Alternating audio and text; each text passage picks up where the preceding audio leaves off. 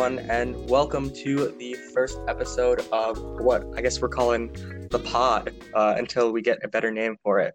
Um, I'm one of your hosts, Ethan Warren, and with me today I have Kellan Cupid. Um, Kellan is a rising senior at NYU. He's been on NYU's uh, A team uh, for all three years he's been playing. His first year, they took third at uh, Northeast Regionals. Second year, they went to the Final Four of Nationals. And this year, they won Northeast Regionals. But Unfortunately, COVID struck. They were not able to show their stuff at Nationals. But Kellan, how are you doing today? Hey man, I'm doing great. How are you? Uh, I'm doing I'm doing all right. You know, as as well as one can be with everything Yeah, going on right now. for sure. All right. Um, so I guess let's talk about how this podcast is going to run um, with everyone a little bit. I know you and I have gone through this, but just for the general public, let's let's talk about this. So hmm um, this podcast is going to be a little bit more structured than Eighth Man podcasts were in the past. We're going to have uh, more structured segments, um, and those segments are going to develop as the podcast develops. For today, we only really have two segments. We have a main news segment and one of our rotating segments, pass or play, which we'll get into later.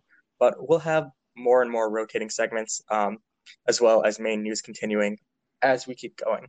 We're also going to try and have guests from different regions to talk about uh, different things in the community that they and we both find important.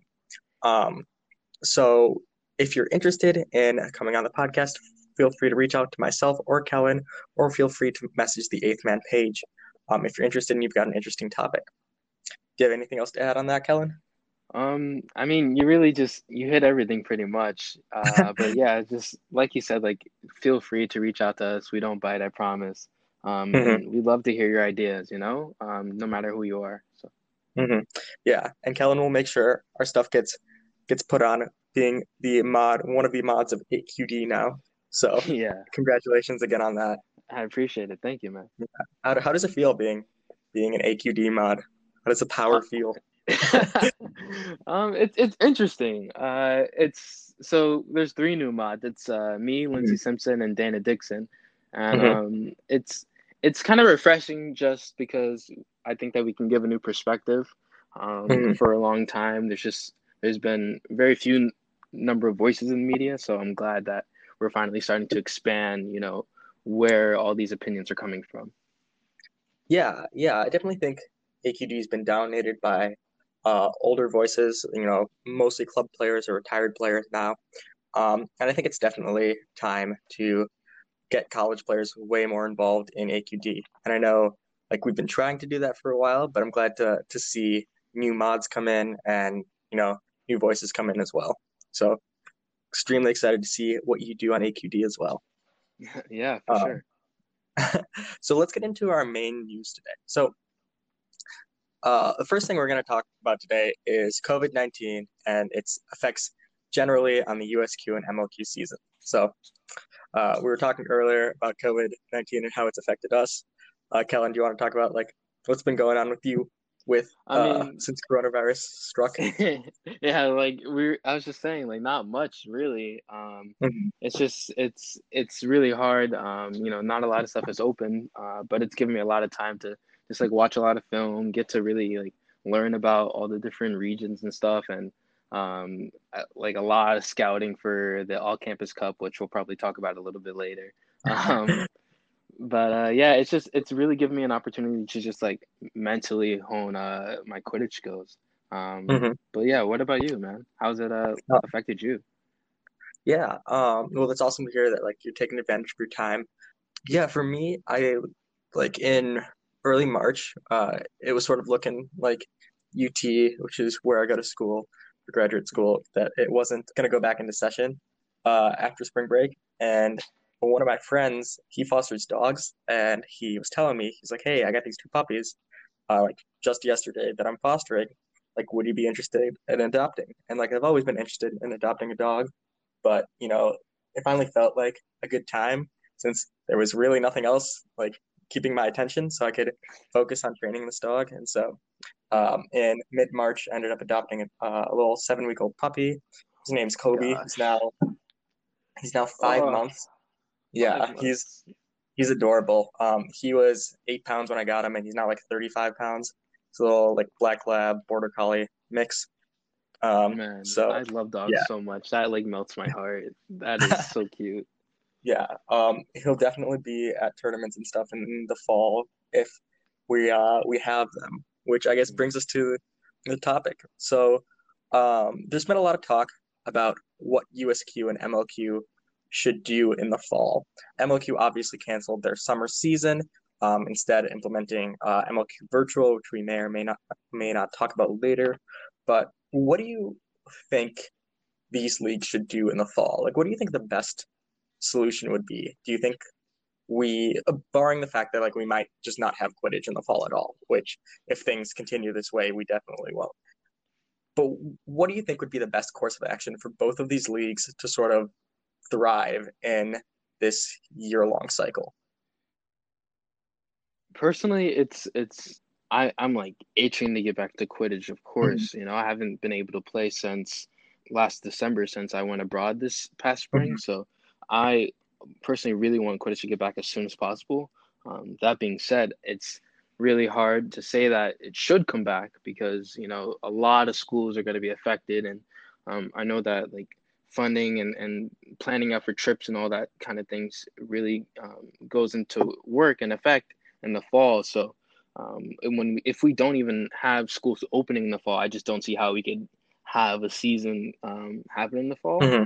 Which is why I really like how when USQ announced their update, uh, I think it was last week, saying that uh, regionals are going to be um, voluntary this year mm-hmm. and how the national is going to be an open tournament mm-hmm. um, in the spring if you know we have it. I really like that idea a lot, um, just because it's just everything is just so um, up in the air and, and inconsistent right now. It it's better to leave as much room as possible for you know any room of error for that to occur. So yeah, yeah, I'm really liking what USQ is doing. Yeah, that's a really good point. Um, with the with the open regionals and or with the uh, like voluntary regionals and open nationals. Um, I guess one concern that I have is that USQ might just say, you know, we're going to start the season in the fall, and whoever can join can join, right? And then like if you can't, then like join us in the spring uh, if things get better, right? And while yeah. I think that's good in theory and that gets people like back into the sport, I think that's like not necessarily the most fair thing. Um, you know, because some regions are hit harder than others when it comes to coronavirus. And I think that might not be like a the smartest thing and be the most fair thing for like certain schools to not be able to play in the fall versus other schools to be able to play in the fall, right? Because of just cohesion. So I think yeah, teams that are able to play in the fall will obviously look better and be more solid and more cohesive than teams that can only play in the spring. And so when we get to nationals, right, if you only start playing in January, you really only have like two or three months to get your stuff together before. Um, really only two months to get your stuff together um, before the season's over, right? And that's like, yeah, well, not that much time. I know we're both in the Northeast, so we're kind of used to, you know, regionals happening in October and having like very little time to to get everything together. And I don't know, personally, I just don't think it's the most feasible thing to have USQ start in the fall. Yeah, it's just really hard. Um, and like especially with I like and there was a post in AQD recently just talking about um like the I was I offered a question about like region bias mm-hmm. and one of uh, the things that was said is that teams change so much in the span of just month to month mm-hmm. or you know a couple of months right mm-hmm. um there's I think Curtis Taylor from Creighton was talking about how that Creighton team alone was a completely different team from the regionals than it was the HVI tournament, mm-hmm. right? and that was a span of just a couple of weeks, I believe. Mm-hmm. So, like you said, you just made an excellent point. It's it's so hard for teams to um, because teams are completely different in the fall than they are in the spring, mm-hmm. um, and that's like almost every single team every single year. Yeah, I guess. So you're 100 percent right. Yeah, speaking from experience, like my Rochester team last year, um, you know, we run regionals, but then uh, we like we had a lot of people who just didn't want to come back in in the spring from lack of motivation, and so um, or just time issues. They just didn't want to come back, and so we were like a much worse team in the spring. And uh, when we got to nationals, that showed. you know. And so you're right, teams can just change a ton. One thing that I've seen floated around is this idea of having club in the fall and college in the spring, right? Where you have like club players and like club nationals in the fall and then solely focus on college in the spring. What do you think about that? I mean, I like I don't know for sure if that's that much of a better option than what we have going on right now. Mm-hmm. Um, just because if our main concern is like safety and all that, why would we want to put club players at risk? Like, are they? Are we saying that just like college players are just more susceptible to the virus? Like, I don't. Uh, I, mean, I, I, just don't think that the. Oh, sorry to interrupt you. I think like the idea is yeah, being on a college campus makes you more susceptible, but you're also at the whim of your college sports, your club sports department, right? So gotcha. some people just like won't be able to go play, like no matter if they want to, right? Whereas with club, it's sort of up to you if you want to take the risk and go play. Yeah, I mean, I I, I don't hate the idea um, by any means. Mm-hmm. Like um, I think the faster we can get back to Quidditch, the better. And uh, if it comes in that form, you know, by all means, I'm I'm all for it. Um, I I just think there are other, you know, better options or like suggestions. For example, like this idea of maybe potentially having like MLQ in the fall or um, something like that, and then having like USQ in the spring. Just because I, it, it's just it's hard for me to just really get on, get on board with um, splitting the season of uh, USQ, you know, so separate. Mm-hmm. Yeah. Yeah, no, I agree. Um, I think also like we if we did club fall college spring, we'd have to put something into place like you can't play in both um, seasons, right? Um, exactly. Because there's a lot of club players who are, you know, at graduate school or like working for universities who would do that just for the chance to play in both uh, semesters. And then um, like if, if we do club fall, college spring, no matter what, players would only be playing one semester. And so I don't think we'd be maximizing the amount of time players can can play either. Yeah. Which is I will say this though. Um, doing club in the fall and then college in spring, I think that would help in terms of getting or growing the presence of non-playing coaches for college mm-hmm. teams.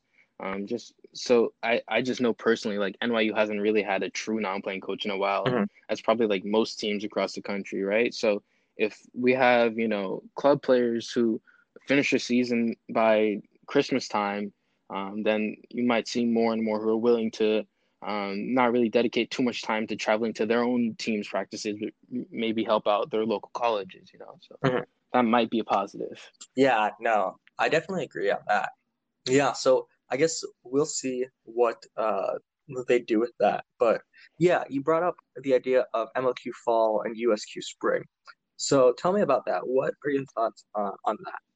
I, I mean, this is also something that is probably logistically like a nightmare mm-hmm. to try to figure out as well, um, especially because since MLQ is um, semi-pro, mm-hmm. it'll be kind of hard to get um, college players to participate if their schools put restrictions on them or whatnot. Mm-hmm. Um, but overall, I just think that um, I, I just love the opportunity to learn from players who've just been playing the game for years and years and years. My summer that I got to practice with Titans last year was absolutely phenomenal in terms of my like personal development as a player.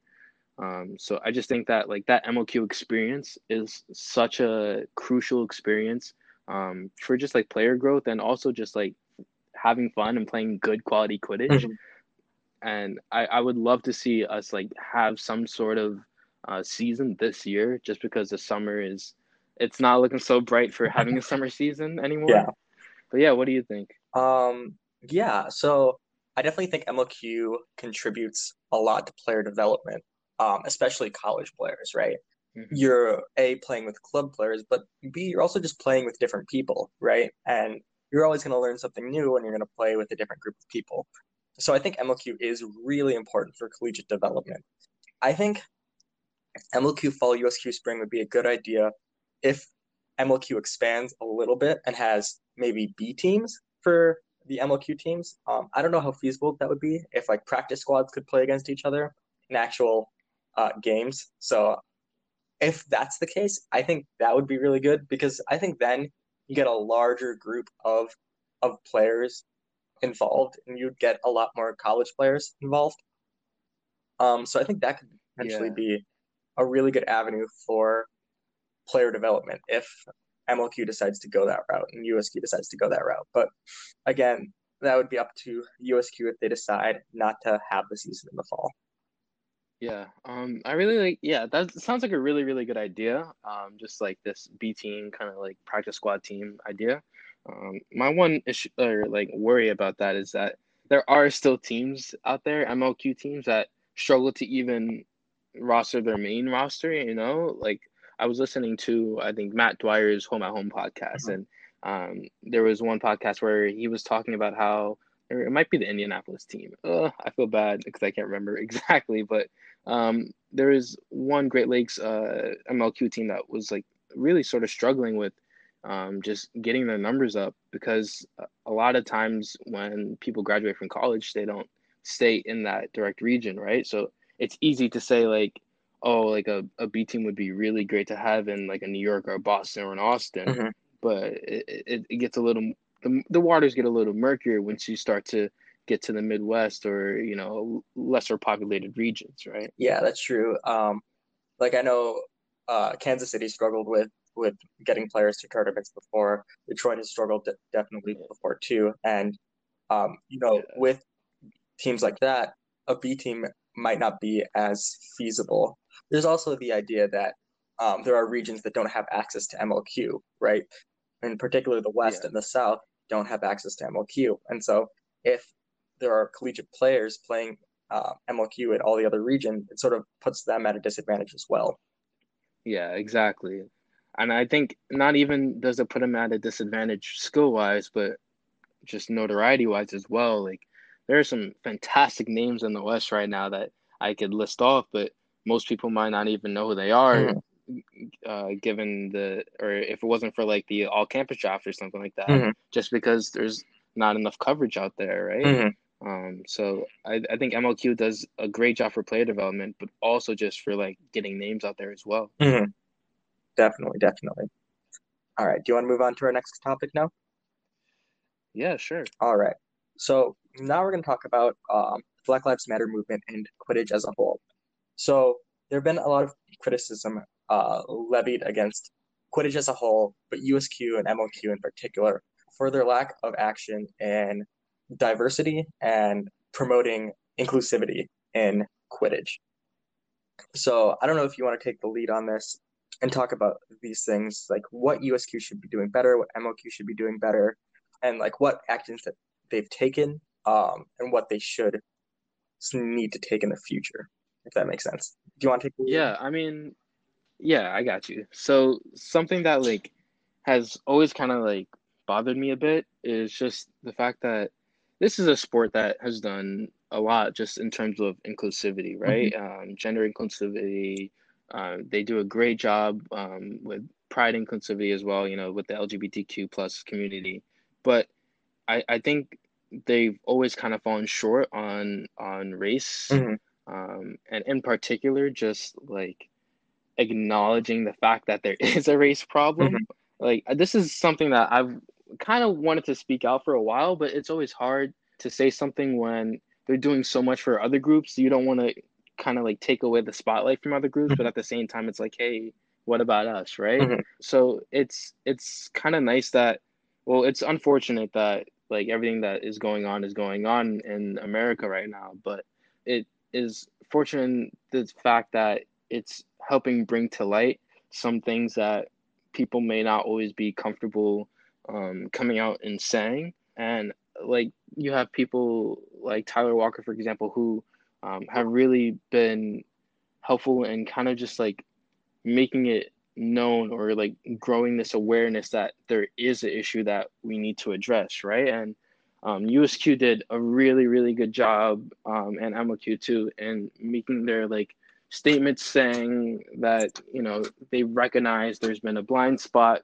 towards racial inclusivity and um, they're you know working on making a difference and all that. And it's great you know? I'm, I'm very appreciative of what they're doing. They've uh, created diversity uh, committees and they're making the census and, and they're doing these things right but it, it just a lot of it feels like very surface level right now Mhm. and and I understand that it just it takes you know time to kind of try to figure out what this next step is going to be, but um, it's just hard to really trust that anything is going to get done until some real, real action is uh, being taken. Yeah. Um, that being said, I, am sorry, I didn't mean to cut you off or anything, but that being said, it's um, it's really great to see like slightly lower levels some of the changes that are happening. You know, you have me, Lindsey, and Dana becoming new Matra QD, you becoming the um, editor in chief of Eighth Man. Congratulations, by the way. Thank you. um, yeah, just like um, these smaller steps are are they're they're good first steps, but it's just I'm I'm very interested to see you know how we grow um, from this sort of awakening. You know, now we know there's a problem. How do we address it? Mm-hmm. Um, so yeah, I'm just really excited to see what USQ and MLQ do from here on out. Mm-hmm. Yeah, I think USQ's response and MLQ's response so far has been has been all right, as as you've said it's just like unfortunate that it came to to this point that we shouldn't have really had to get to this point for them to to do all of this. And I think both leagues have been really really good about uh, like gender inclusivity, but not about race inclusivity. Um, as you mentioned, you know, just looking through like USQ's Facebook page, there have been like multiple posts. Like uh, I can't even count the amount of posts about Pride Month, right? But I don't even know if they had a post about Black History Month. You know, I'm looking through, uh, yeah. and I might be wrong about that, but it's I, definitely less. No, I think there was like a singular post. I think like the last day of February or hmm. something like that for only by MLQ. I don't think USQ posted anything at all. Yeah, yeah, I didn't think USQ had posted. I knew MLQ posted one thing, right? Um, which is like still it like isn't anything, right? Like one post is isn't great. Yeah. Um, especially when you're gonna post like I mean, like 10 things about pride month right? Which is very good. Like i like i'm not trying to take anything away from that. Like i think we should be doing that but i think we should be doing that for every like important like group of people right? We should be doing that for pride month. We should be doing that for ramadan. We should be doing that for black history month right? Just to add on to what you're saying like they're doing an incredible job um, with gender inclusivity. Like i literally the the core values of USQ is posted in the rulebook every year, right? Mm-hmm. And the two of the core values are to build an inclusive, safe, and respectful community, and to strive to be a leader in gender inclusivity for all age groups. Mm-hmm. But there's no mention of any other type of group in whatsoever kind. It's literally only gender inclusivity. Yeah. Which is like, let's take a step back and evaluate what we're really trying to do here, right? Mm-hmm. Yeah, and I think USQ and MLQ both addressed that and said that they're going to change what's in those guidelines, right? But mm-hmm. I I agree that I think that's sort of surface level. That there aren't really any concrete changes that have been made so far. Yes, it has been early, but I think those like early in this movement in Quidditch. But I think we definitely need some concrete changes. And one place that I'm hopeful for concrete changes is in this joint town hall that USQ and MLQ um, have put together. I'm not going to talk about specifics in that. Um, I was in the first meeting, but I think we're like really seeing some good conversations uh, come from there, and I hope that it results in some concrete change in USQ and MLQ. Yeah, so that was like a really good point. Um, it yeah, it's really, really interesting to see how they're going to move forward. Um, like you said, I think these town halls are a great step forward. Uh, I unfortunately wasn't able to make the first one, but I really want to make the next one just to, you know, get my input in and, and kind of see how the community feels as well. Mm-hmm. Um, but yeah, just generally, I like the steps that they're taking, but there needs to be a little bit more. Yeah. What would you personally like to see uh, MLQ and USQ do, if you don't mind me asking? Um, I mean, I, I I don't have too many demands. Um, I I haven't really been in the sport long enough to really see um some of the things that are, are really like wrong and need to be fixed as like other people have who have been in the sport for five ten years mm-hmm. um but just personally just some slight structural changes just the way that leadership looks in almost every aspect of the sport it's just it, it's hard because people are less encouraged to get involved when the leaders of whatever they're doing just don't look like them. Mm-hmm. Um, and like for example, me personally, I wouldn't be involved in half as much as the stuff that I am if I didn't have Christian Barnes as a role model, mm-hmm. model right? Who is a Northeast um, regional coordinator. Like he's like just seeing him so involved doing so many things as a black man has like really shown me, oh, I can like do these things too, and mm-hmm. and not be like attacked or or hated in in any sort of way, right? So just I think getting more role models of color and female role model or not female role models, but gender minority role models of color as well. Mm-hmm. Um, just because uh, intersectionality is a real thing, um, and we don't talk about it enough. Mm-hmm. Uh, we often separate the two when there's a whole um, group of people out there who fall under multiple categories of oppression, mm-hmm. right? So there's just a lot of issues with um, just structurally that I would like to see change. Mm-hmm. Yeah, those are those are really good points. Yeah, I'm trying to think of specifics that I would want changed. One thing I'm thinking of, and this is sort of like holistic in, in Quidditch, and like a lot of people don't see this as a race problem, but I see it as that in the rule book, right? It's so the rule book and refing. So refs are left with a lot of discretion on how to make calls, right? A lot of like how you feel this call went, or like how you feel like this player's intent was, things like that. And I feel like that disproportionately affects players of color. Because I feel like refs view players of color as aggressive, whereas a white player would be viewed as passionate, right? And in that sense, I feel like players of color get cards at disproportionate amounts to white people. And I think that's something that USQ should look at changing as well.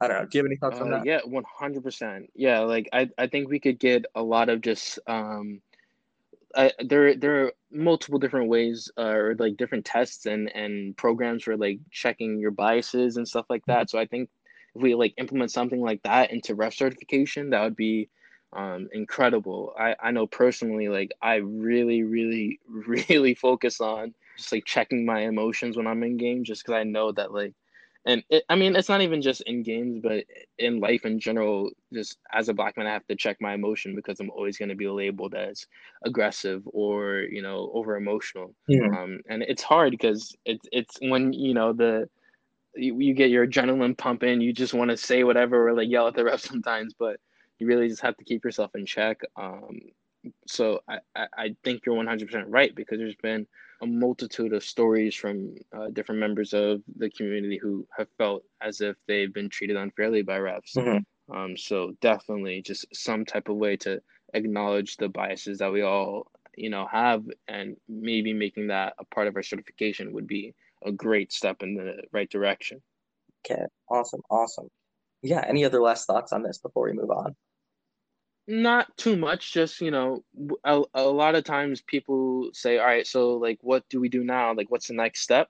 Um, and I just, you know, want to emphasize that, um, you know, you, you don't really have to go out of your way so much as just make sure that you're making space for others, right? And not only making space, but actually valuing your friends and and um, play teammates of color and other minority teammates that you're valuing them for their value as a per, as a person and as a player and not just um, because they're a minority right? Right. Um, I, in one of our campus cup group chats with all the gms we were talking about how um, it's kind of hard to market um, diversity when the entire team is white or the entire team is like all guys and maybe a couple of gender minorities and female players right? And mm-hmm.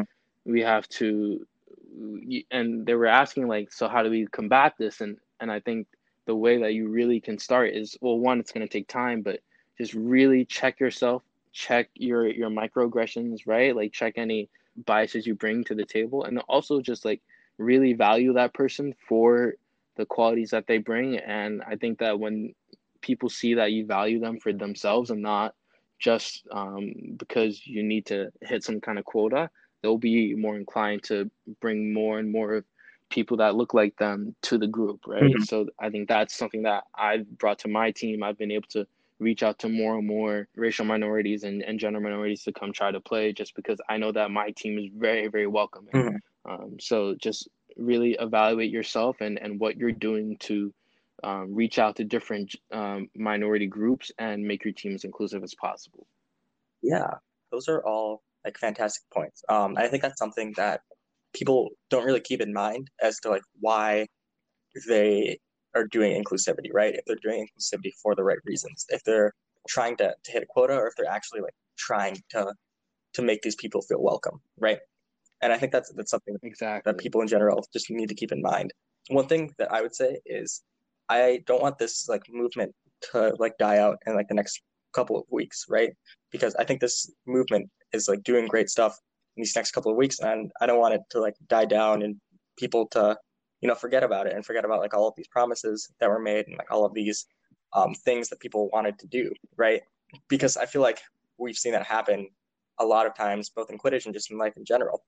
So this is something that like people have to actively work on like every day, right? This is something that people have to actively work on whenever they're doing anything Quidditch related, right? Um, it's not just something that you can work on, you know, one day and one week and think, okay, I've done my job, right? That's not what being a good ally is. Yeah, I couldn't have said it better myself. You you really hit the nail on the head there. All right. I guess with that out of the way, let's move on to our rotating segment of the day. So each podcast, we are going to be doing a different rotating segment or rotating segments. Since we didn't have time for a mailbag or anything of that nature, we are just going to do one rotating segment today. Um, that rotating segment is pass or play. So in this segment, I'll read out a topic to Kellan. He tells me whether we pass on it, don't cover it, or we hit play. We talk about it for three to four minutes. So let's get started. You ready, Kellan? Yeah, I'm all I'm super duper ready. I'm so excited. all right. So first topic, USQ awards. You want to pass or play? Uh, no, we're gonna play this one. Um, for one reason, reason, one reason only. yeah, I just I shout out to everyone who voted for me. Um, you're now listening to the USQ Seeker of the Year for college. thank you, thank you, thank you so much. I appreciate you, even though I deserved it. I believe so. I'm the best seeker in the country, but that's another point. um, but yeah, no, I thought that uh, these awards were like a really, really good idea. Mm-hmm. Um, in my opinion, uh, they really give just an extra motivation um, to just really take this sport more seriously. Mm-hmm. And I think that it's gonna help a lot with um, retention and like in sort of setting goals for or like individual goals for players who might need a little bit more motivation to really take the sport seriously. Yeah, yeah, I, I definitely agree with you on that. One thing that has been said is that we might need to change the voting system for for these awards. Mm-hmm. Um, I know this was mentioned in the West region um, in their Facebook group. I can't remember who said it exactly, but um, the idea was that like a lot of people are just voting for their friends, right, or voting for for people that they historically think are good, and not really watching film at all or seeing like who's good or you know voting for who they actually think is the best player in the country, right? And yeah, that's a potential issue that I definitely saw in the awards as well. Um, I think it happened more so in the regional awards than it did in like the national awards. I think the national awards were pretty good, sure. outside of like maybe one or two things. But I think this happened in like the regional awards a lot. So, what do you think about this idea of the um, of like having, I guess, a committee that would also vote on these things, or you know, having coaches vote as well? Like, what do you think would be the solution for for this to like get those outliers out of here. Yeah, I definitely think we need some sort of like slight change. There needs to be um, maybe like a committee, maybe coaches, maybe in all three kind of thing mm-hmm. where you have similar to like the uh, the NBA All Star voting, exactly, yeah. where it's like a combination of different things. Mm-hmm. I think that would be a really good idea. Um, but yeah, just something to bring it um, a little more prestige, a little more seriousness. I think that would really make a difference in the awards and the kind of like the value that they bring. Yeah, yeah, I definitely agree on that. Um, NBA All Star Game is definitely what I had in mind. Um, yeah, I think that would definitely alleviate uh, some of that. But congratulations to you and to everyone else who who won, and we'll see what USQ does next year. All right, uh, quarantine cup. Do you want to pass or play on that? Oh, quick play, quick, quick play. play. Uh, yeah, I just wanted to say really quick. I thought this was a really good idea. Um, just for like you know having like something to replace nationals, even though we couldn't really get together. Mhm. Um, but this this idea that NYU would have lost to Maryland in the finals is ridiculous, and I love the fact that Maryland really thinks they would. I just I want there to be an NYU Maryland rivalry because I just I just I can't stand Madonna always sticking up for UMD when we're obviously the better team, and I just can't wait to play them uh, this upcoming year, uh, just to see who would have really been the champions of the quarantine cup. All right. you know? All right. That's So yeah, that's up. it for me. Yeah, I think it was great exactly. because my team won every game out of range. So good job. No, it definitely has nothing to do with the person in charge of Elo is also on my team. Um. I'm kidding. Josh is incorruptible. Um, all right, next topic. Eighth man collegiate draft. Do you want to pass or play on this? Um, I'll play this. Uh, I think that the collegiate draft in particular was really, really great. Both drafts were great, but the collegiate draft in particular because just the way that it was able to get a lot of different college names out there who um, maybe might not have been uh, able to participate in MLQ or um, maybe deserves a lot more hype than they have been receiving just because of the team they play for or the region they're in. Mhm. Um, so overall, I think that the collegiate draft was just like a really, really good idea. Also, just for you know, giving that, giving people that Quidditch fix for the summer that's been just like completely voided of Quidditch for the time being. Yeah. So, Yeah, no, yeah, I really. I definitely agree, and I want to second that uh, idea of players on on teams that aren't talked about much and regions that aren't talked about much. I think there are a lot of players, especially in the Midwest and Great Lakes, who I learned about who I kind of knew who they were, but didn't know like how good they were. And like once they were drafted, I sort of tried to watch film on them, and you know I saw a lot of things that like I wouldn't have have seen without um, this draft happening. And so I think Mhm. that's was great um, in getting a lot of those names out there. So you were a GM for this draft, or I guess still are, since this draft is still going on. Um, Yeah. What uh, did you do for like to find some of these names that people might not have heard of? Oh man, the amount of film that I've watched over the last couple months has been absolutely ridiculous. I I feel like I've watched almost every single game this year from all the different like media YouTube channels and all that stuff. All the Southwest games, uh, USQ games, the Eighth Man games, everything. And it's it's been so nice because I've really been able to just not only learn like these individual names, but just like see how certain teams play, how you know certain people play together, Mhm. um, which has been really important for me. Chemistry is, is such an important thing for me, and um, just seeing the way that a lot of players, you know, just mesh with one another has been great. Um, but yeah, just generally just looking at film, um, looking at who the commentators are gassing up Mhm. is, is really helpful a lot. Um, but yeah, it's just really cool just to learn a lot about what's going on in the Quidditch world outside of my region. You know. Gotcha, gotcha. Yeah. Um, I assume we're gonna take your team over anyone else's team, uh, since you drafted them. Oh, one hundred percent. Yeah, I'm One hundred thousand percent. I'm a little partial to Senna's team. I, th- I think his team was was really good. I, you were my second favorite team. I think your team would be my favorite team to hang out with, but I think I think Senna's team would be my favorite team on the pitch. But yeah, let's uh I mean, yeah, no, it's okay. Yeah, I got, I understand. I understand. let- let's let's move on. Um, so pass or play on this next one, the eighth man all time draft. Um, I'm gonna pass, uh, just because they just it was really easy for them. You know, you could just pick a. The, all, there's enough all-time players that you could just you know not really have that deep of a knowledge and not do that much research. so it, it, was it was a good idea though. I love the draft. You know, it's very entertaining, but we could pass. Yeah, I think one thing is like after like rounds like six or seven, I feel like it's just kind of like a giant crapshoot. Like there's a bunch of really, really talented players, but it's really hard to compare players from like uh like cups three, four, and five to like now and just strategies. Um, so it's really interesting to see people do that, and I think Hink's team is gonna blow blow everyone's out of the water. But I agree. I agree. let's uh let's move on. So pass or play rankings issues. Um, pass if you want to see what I said about the rankings issues. Check out my post in AQD. Shameless plug. if you're not in American Quidditch discussion, please join American Quidditch discussion. I don't know why you're not in it yet. If you're listening to this podcast, please just just go do it. Um, but yeah, pass. All right. Um, okay. Next, we've got MLQ Virtual. Do you want to pass or play on this?